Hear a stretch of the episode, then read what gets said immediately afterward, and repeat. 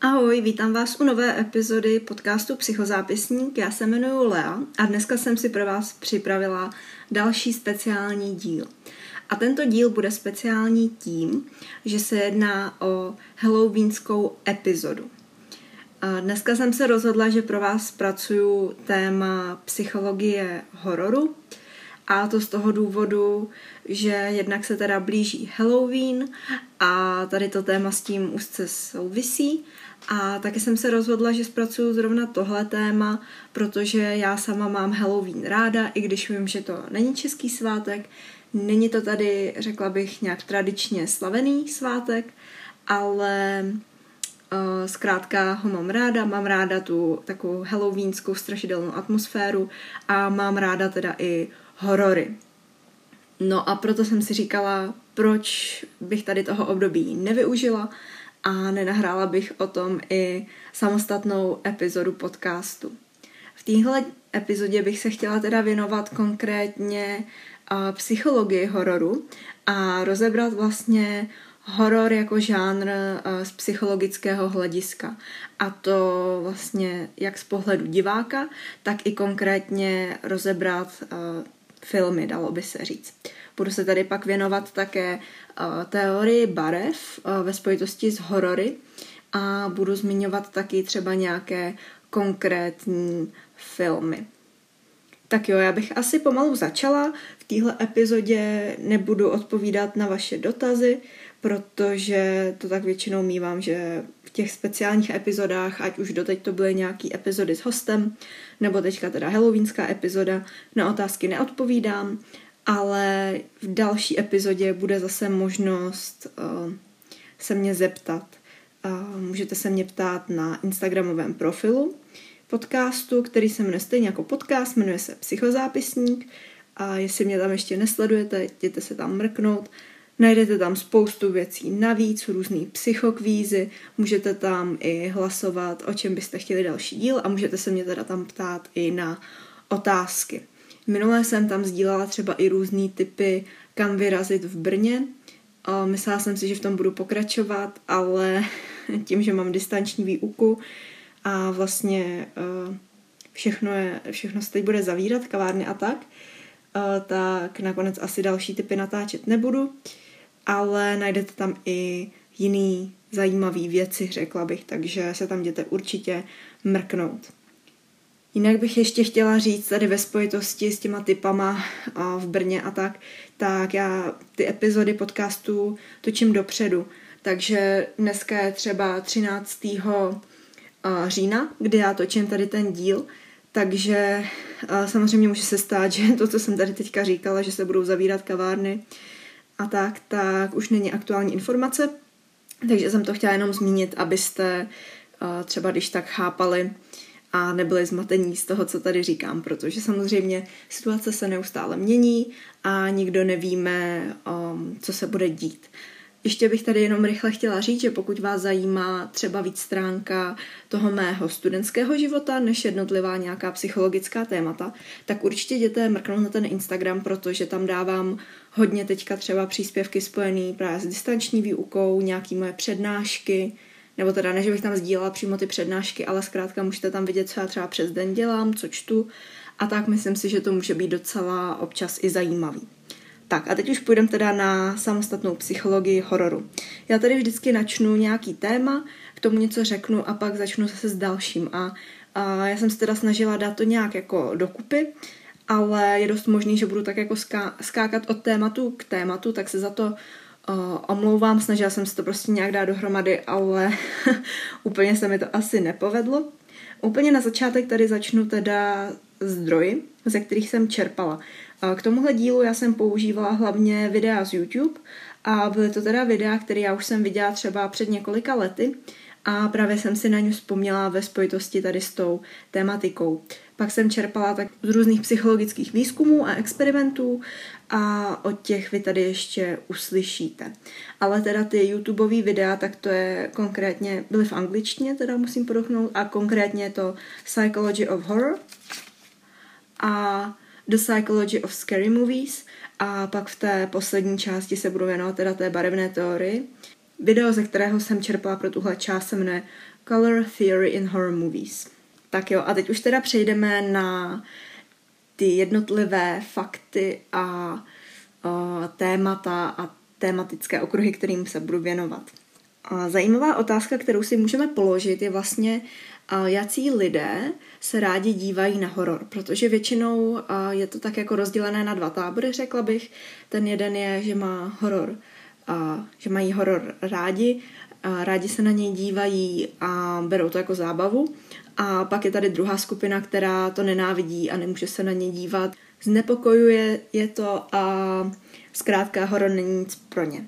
No a vědci právě přišli na to, že ti, co mají rádi horory, tak často vyhledávají zážitky nebo nějaké zážitky, situace, které v nich vyvolávají silné emoce.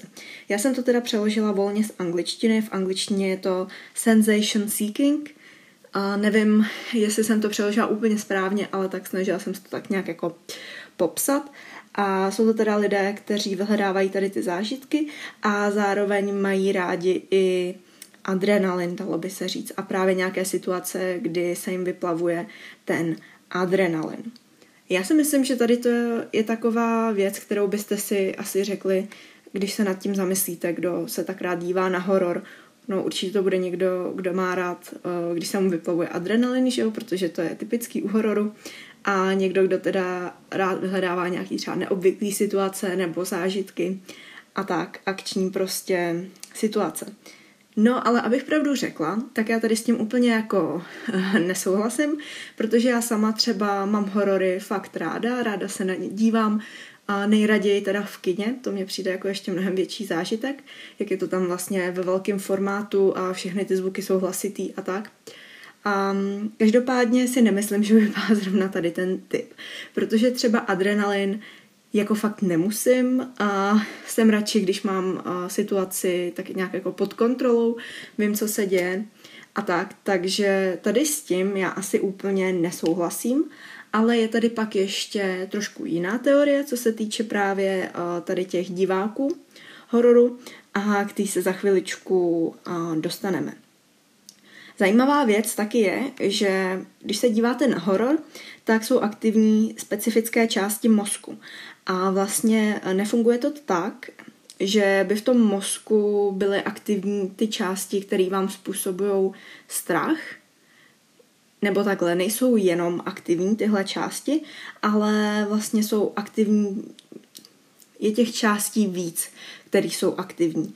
A je to například hypokampus, jeho činnost právě při sledování hororu způsobuje to, že nám některé části filmu připomínají naše vlastní zážitky. A to vlastně způsobuje, že na nás ten film působí víc realisticky a pokud se právě v případě hororu jedná třeba o nějakou strašidelnou scénu a třeba to prostředí nebo ta situace nebo ty postavy v tom filmu nám připomínají něco z našeho vlastního života, tak vlastně je to pro nás pak ještě strašidelnější. Nebo to může být třeba činnost amygdaly, díky které zpracováváme emoce při sledování hororu a vlastně ta její činnost souvisí eh, s neočekávanými hrozbami. Pak je třeba ještě aktivní při sledování horo, hororu hypotalamus a ten souvisí s takovým tím jump scare efektem.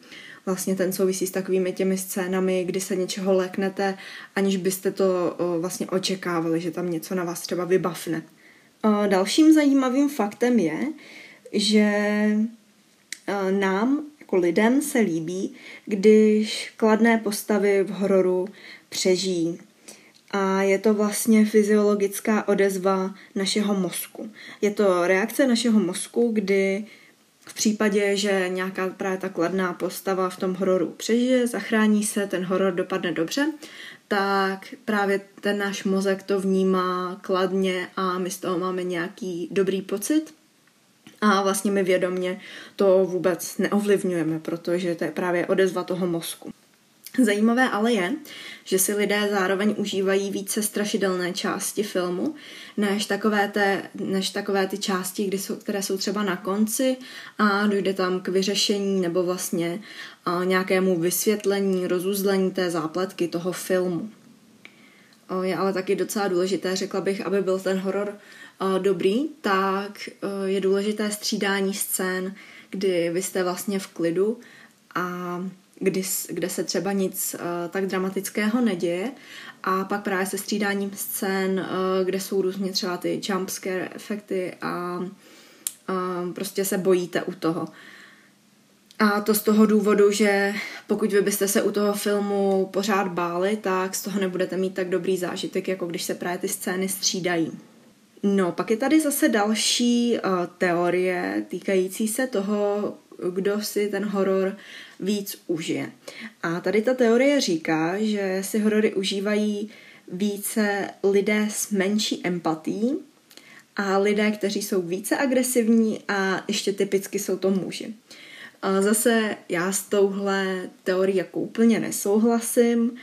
A Myslím si, že ta menší empatie je docela blbost, protože znám spoustu lidí, kteří mají horory, horory rádi a jako nemají nějakou malou empatii.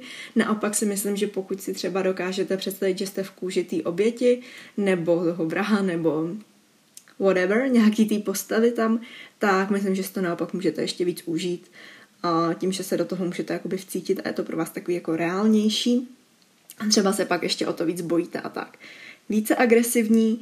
No tak tohle je zase teorie, která uh, souvisí s tím, že údajně při sledování uh, hororů uh, vy si vybíjíte jako vlastní agresivitu.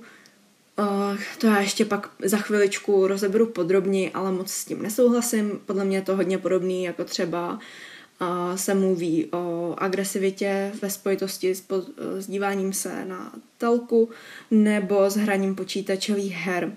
A vlastně tady okolo toho je fakt hodně výzkumu a nevím, no, jako upřímně nevím moc, co si o tom mám myslet, ale třeba když to vezmu právě z mýho pohledu, tak já, když se teda dívám na nějaký horor, tak se na to nedívám, abych si vybila vlastní agresivitu. Když si chci vybít vlastní agresivitu, tak si jdu zacvičit nebo prostě dělám raději nějaký pohyb, ale na ty horory se fakt dívám jenom čistě z toho důvodu, že se ráda bojím u toho.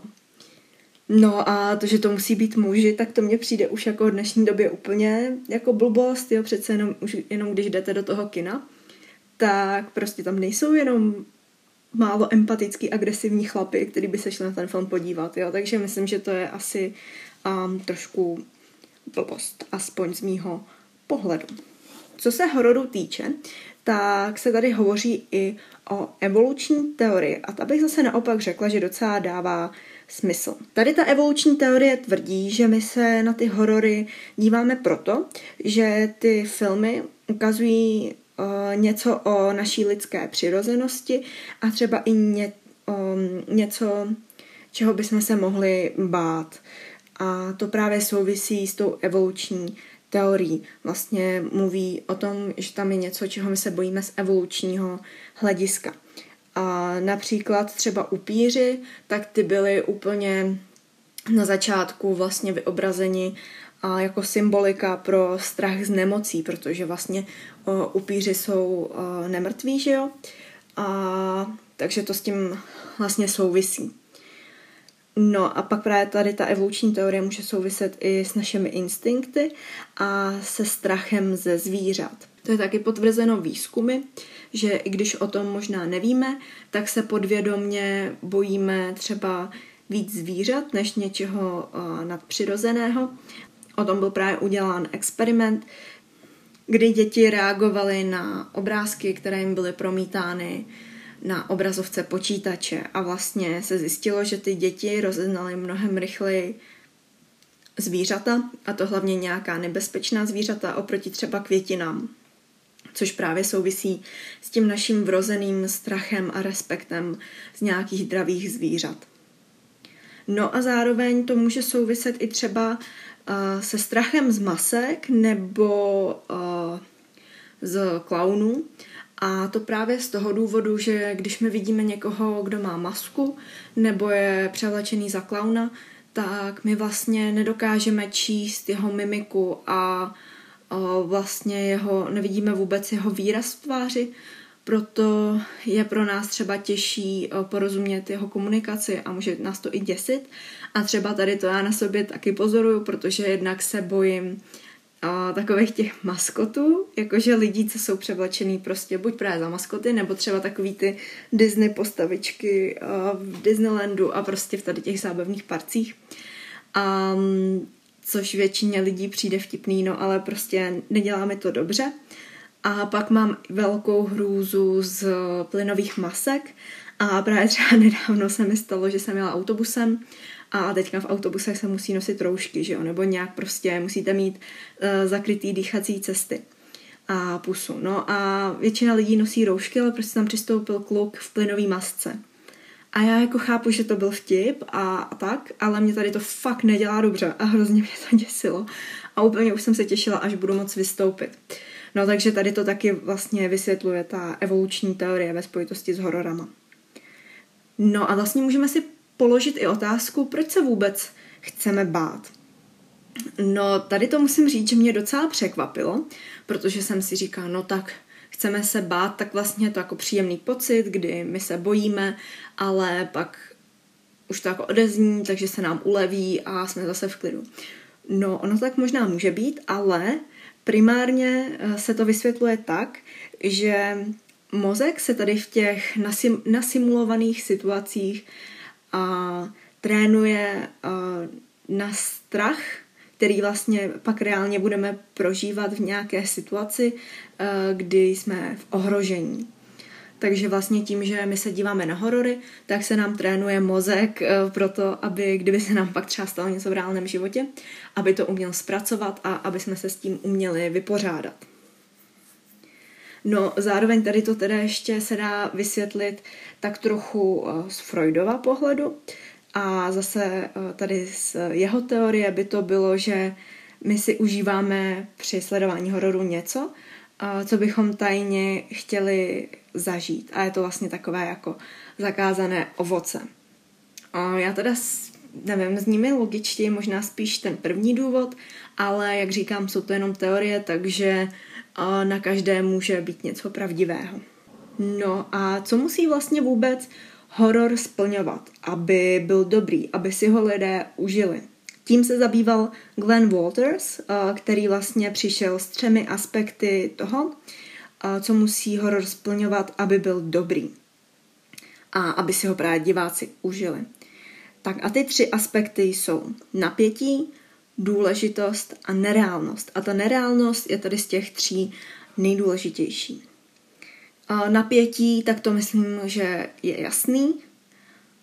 Důležitost, tak to je vlastně, um, jak bych to vysvětla, to souvisí s tím, že pokud se díváte na nějaký horor a vy prostě vidíte, že je to úplně jako nereálný, je to blbost, všude tam stříká krev, ale prostě vy víte, že je to kravina, tak vám to bude připadat spíš směšný než děsivý. A tady to mývám často třeba u akčních filmů nebo u romantických filmů, kde já se na to dívám a prostě mi to přijde spíš vtipný než uh, romantický nebo akční nebo napínavý nebo já nevím, whatever, protože prostě je to pohádka, je to úplně jako šílený a blbost. No a ten nejdůležitější faktor je teda nereálnost a s tím um, byl udělán právě i experiment, kdy vlastně uh, náhodně vybraným studentům, kteří se rádi dívali na horory, tak pouštěli, myslím, že tři nahrávky, teď si nejsem jistá, zkrátka pár nahrávek, uh, kde oni se dívali Myslím, že dvě byly se zvířaty, jedno s miminkem a prostě ty zvířata a to miminko tam nějak asi týrali. Nevím, přesně jsem se nedozvěděla, co se tam s nima dělo, ale zkrátka mm, si tam procházeli nějakým utrpením a, a muselo to být asi dost nepříjemný se na to dívat a vlastně ani jeden z těch studentů se na to nedokoukali. A oni pak jako přemýšleli nad tím, čím to je. No a právě se zjistilo, že my se díváme na ty horory, protože my víme, že to je jenom film, že to je nereálný, že to je umělá krev, že to jsou herci.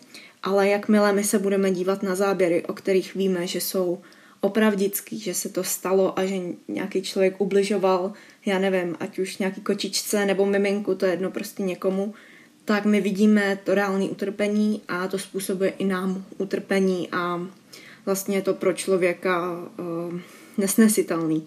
Takže proto je důležitá i ta nereálnost toho filmu, kdy jednak my si to uvědomujeme, že to není opravdový z toho důvodu, že tam hrajou herci a odhrává se to ve studiu, ale zároveň tam jsou i nějaký prvky, které nám jakoby ukazují, že to není reálný. Tak, teď bych se vrátila k jedné té teorii, která se zabývá typy lidí, kteří sledují horory. No a tady ta teorie říká, že vlastně existují čtyři typy lidí, kteří se dívají na horory. Já jsem moc nevěděla, jak to přeložit z angličtiny, takže vám tady přečtu asi ty názvy anglicky a pak vlastně ke každému tomu typu je tady taková charakteristika, takže to zkusím nějak prostě popsat, eh, co to teda jakoby znamená. Takže první typ je The Gore Watcher, druhý je The Thrill Watcher, třetí je The Independent Watcher a čtvrtý je Problem Watcher. No a teď si teda rozebereme ty jednotlivé typy. Takže jaký je, jaký je teda ten Gore Watcher? No tak tady ten má málo empatie, ale zase hodně rád vyhledává a nějaké ty zážitky a situace, uh, neobvyklé situace a tak. Je tady prostě high sensation seeking, to už jsem vysvětlila na začátku, co je, a identifikuje se s vrahem. Pak máme teda toho thrill watcher a ten má zase hodně empatie, taky vyhledává ty zážitky, má tam taky sensation seeking, ale na rozdíl od toho prvního typu se identifikuje s obětí. A třetí typ, a což je teda independent watcher, tak ten má hodně empatie pro oběti a jednoduše překonává strach.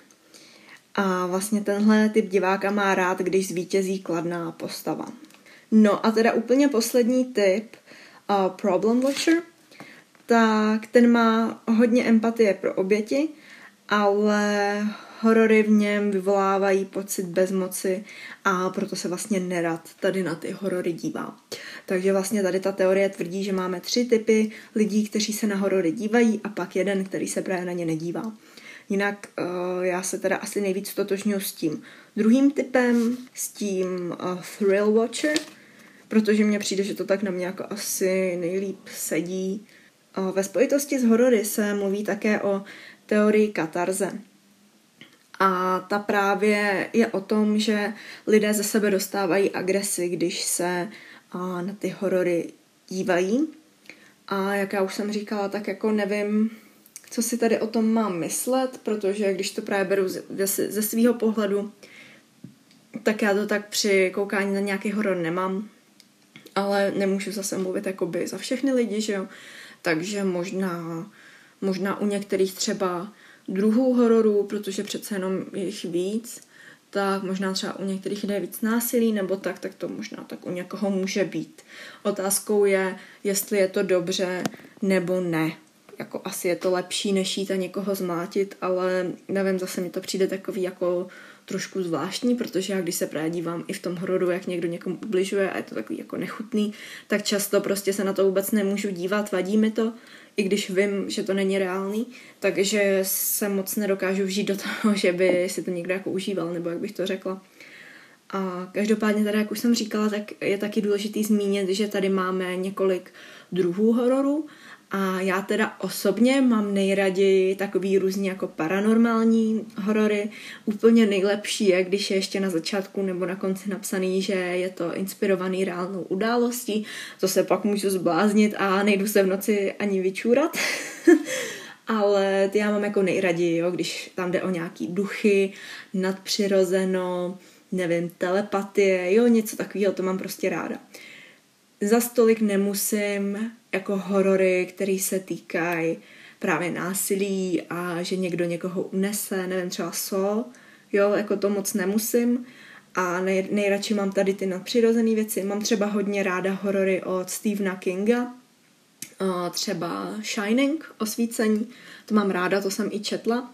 A já jsem právě dřív, ještě než jsem na ty horory začala koukat, tak já jsem je hodně četla. A měla jsem oblíbenýho autora Derena Shena a toho jsem četla, ale už fakt jako dřív. A to mi bylo třeba nějakých podle mě 11 až 14 a toho já jsem úplně zbožňovala. A pak jsem právě teďka třeba četla tu knížku od toho Stephena Kinga, což se mi moc líbí, ale teďka prostě raději asi spíš se na ten horor podívám a já se teda většinou na horory nedívám sama, protože mi dost pomáhá, jako když jsem s někým a taky se nedívám na horory, když jsem v nějakým neznámém prostředí. Musím, musí to být buď v kině, nebo prostě doma, protože jinak, když je to někde v hotelu nebo takhle, tak jako já bych se asi zbláznila, protože bych se bála jako o to víc. No, takže to je jako takový uh, můj pohled uh, na horory.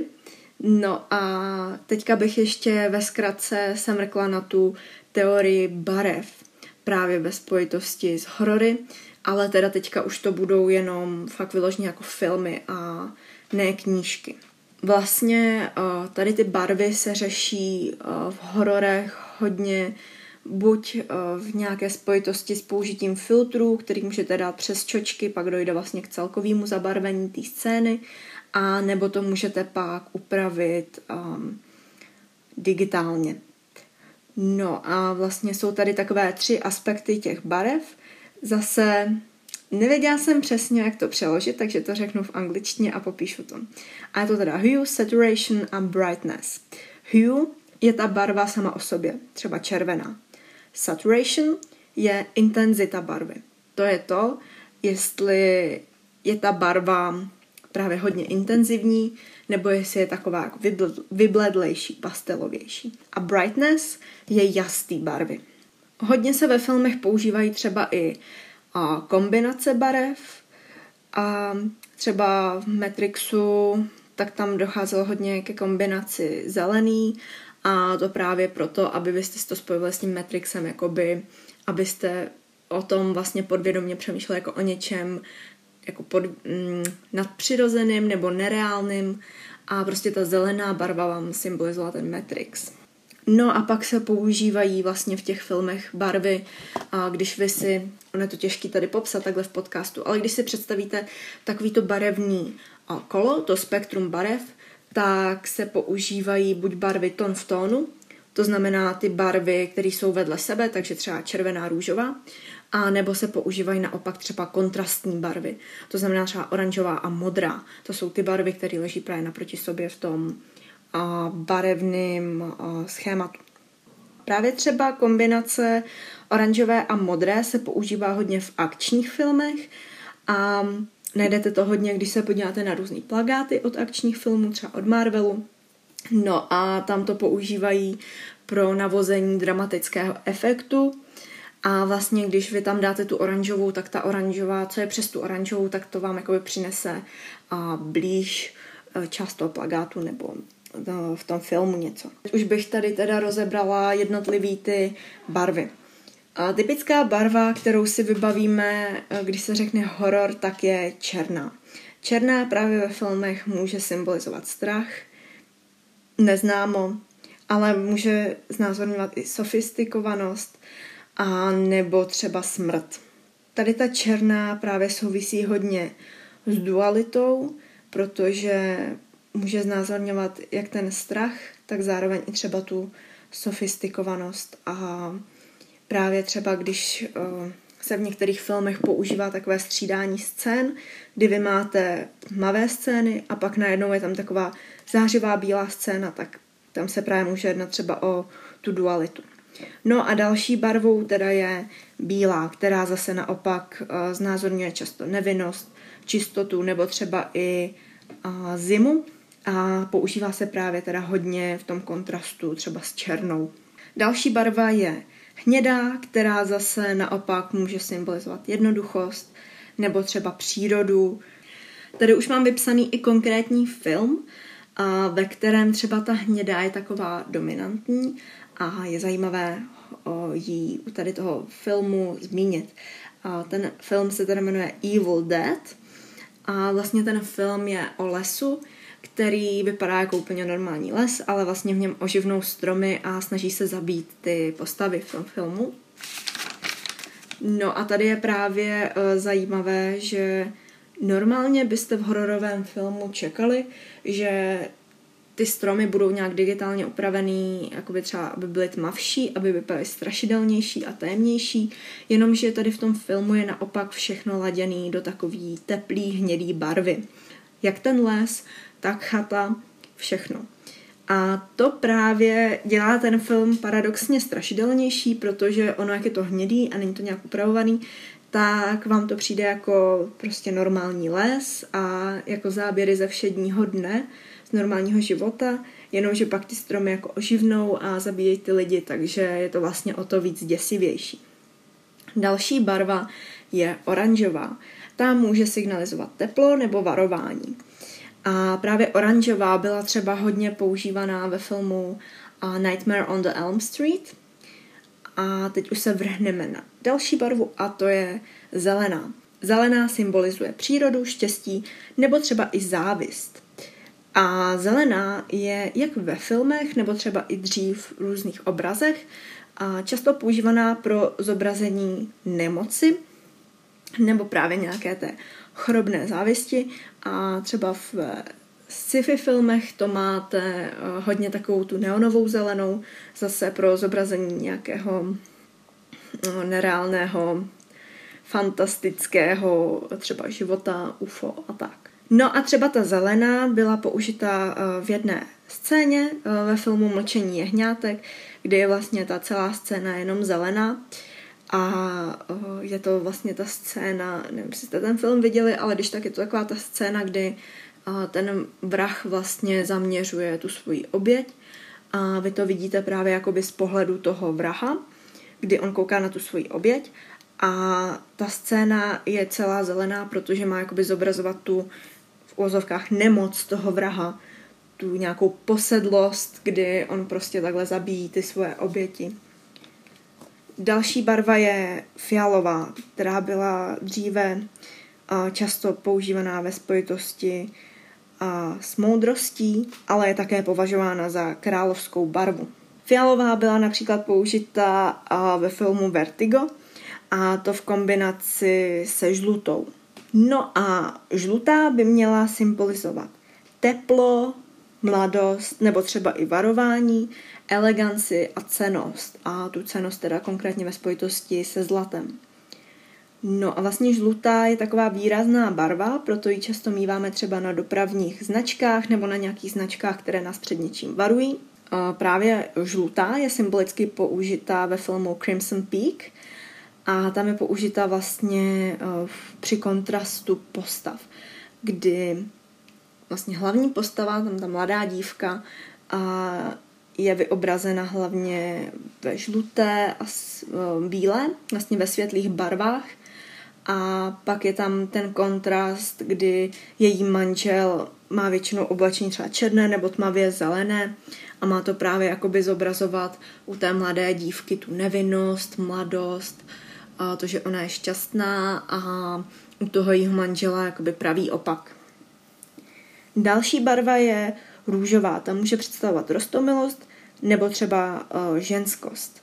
A, a můžeme to vidět například ve filmu It Follows, a kdy vlastně má zase hlavní postava Jane a růžové oblečení, kdy to má symbolizovat nevinnost, ale po tom útoku na ní dochází uh, změna, kdy máme v tom filmu hlavně modrou v kombinaci s červenou a to má právě souviset uh, se sexuálním zneužitím. Další barva je teda červená a ta je zase taky taková hodně kontrastní a může se používat v rozlišných uh, souvislostech a může nám teda symbolizovat strach, násilí, naději nebo lásku.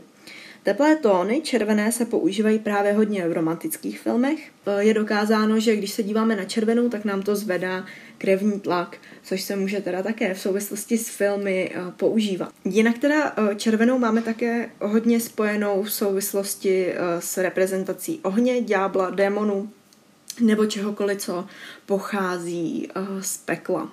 Červená je ve filmech často kombinovaná s uklidňujícími barvami, a třeba s modrou. A tady to můžeme vidět právě ve filmu Shining, a který byl natočený teda podle románu Stephena Kinga Shining, nebo teda v překladu Osvícení, o tom jsem tady před chvilkou uh, mluvila. A tam právě ze začátku toho filmu jsou používané hlavně pastelové barvy. A to hlavně teda na ty prostory, uh, kde se ten film natáčel. Ono teda tady ty pastelové barvy uh, jsou i hodně spojované, myslím, že s 50. léty, takže to s tím i tak jakoby sedělo to k tomu prostě, ale právě tam pak máte uh, takový zvrat nebo kontrastní prvek, uh, kdy dojde k tomu, že když se v nějaké scéně objeví výraznější barva, a často je to právě ta uh, červená, um, ať už je to v pozadí, nebo třeba v podobě krve, tak vlastně je sama ta scéna zvýrazněna a ten divák si uvědomí, že ta scéna je nějak jako důležitější, když to tak řeknu, aniž by mu to někdo řekl. Uvědomí si to podvědomě jenom na základě těch barev výraznějších. A další barva je teda modrá. Modrá může představovat fantazii, spiritualitu, technologii, smutek, izolaci nebo klid. Jak už jsem říkala, když se řekne horor, tak pravdě, pravděpodobně první dvě barvy, které si vybavíte, bude červená a černá. Paradoxně je ale modrá velice často používaná v hororech. A to například masakru motorovou pilou, kdy vlastně tam je scéna, kdy je Sally pronásledována do lesa a tady na tu scénu byl použit modrý filtr. A právě tady ten filtr má znázorňovat nebezpečí a nebo nějaký problém, do kterého se ta postava v tom filmu dostala a může symbolizovat třeba i blízkost smrti. A další případ, kde byla třeba použita modrá, je film Exorcista, kdy vlastně celý ten film byl zabarvený do modra. Uh, dalším příkladem může být film Ring, kdy vlastně je tady v tom filmu často používaná modrá v kombinaci s bílou a to by mělo vytvářet nějakou nadpřirozenou duchařskou atmosféru, dejme tomu. A pak je taky jedna specifická scéna ve filmu So, a, která souvisí s modrou. A je to ta koupelnová scéna, kdy tam jsou vlastně ty účastníci té hry, jestli to tak můžu říct, uvězněný v koupelně. A paradoxně tam jako všechno od krve a tak, ale vlastně přes tu scénu je daný právě taky modrý filtr a to z toho důvodu, že to má zase znázorňovat nějakou blízkost smrti, nebezpečí nebo problém. No a ještě jeden poslední film bych tady chtěla zmínit a to je teda uh, taky můj oblíbený film. Já jsem se na něj dneska dokonce podívala znova. Právě jsem na něj znova narazila ve spojitosti tady s tou barevnou teorií, tak jsem se ho pustila dneska znovu. A musím teda říct, že ten film, už řeknu ten název, ať víte, o čem mluvím. Ten film se jmenuje uh, Neon Demon, uh, Neon Demon, teda neonový démon. Nevím, jestli se takhle do češtiny jakoby překládá, vždycky jsem to viděla jenom v angličtině ten název.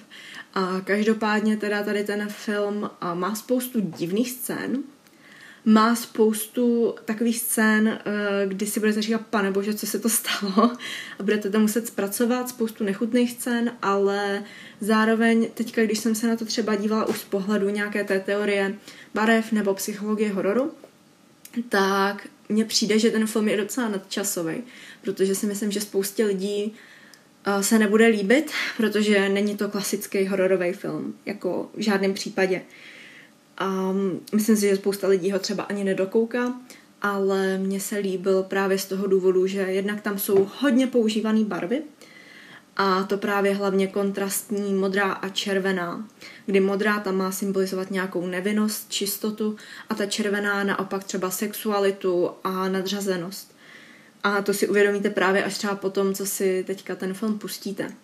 Jinak ten film není právě klasický horor, protože tam snad nejsou vůbec žádné scény, kdyby byl nějaký jako jumpscare. a není tam vlastně ani nic uh, nadpřirozeného, řekla bych. Uh, je to hodně takový surrealistický, nereálný a divný, ale jak říkám, mám ten film moc ráda a jako je spíš děsivý, řekla bych, než strašidelný a je divný a je to takový novodobý horor, řekla bych. Jinak tady ty barvy třeba v tomhle filmu právě mají vypovídat o charakteru těch postav, ale není to tam použitý za stolik, řekla bych, jako třeba na oblečení, um, co se týče barev, ale spíš různých reflektorů, právě těch neonů a tak, a u kterých vy vidíte, jak se ta hlavní postava, třeba ta Jess, uh, vyvíjí, mění a tak. No a to by bylo k dnešnímu dílu už všechno. A jsou to jenom takový nějaký základní informace, co já jsem našla. A doufám, že vás to bavilo a uvidíme se zase u dalšího dílu. Děkuji vám, že jste si poslechli tenhle díl podcastu a chtěla bych vás pozvat i na Instagramový profil podcastu, který se jmenuje úplně stejně Psychozápisník. Děkuji a mějte se krásně.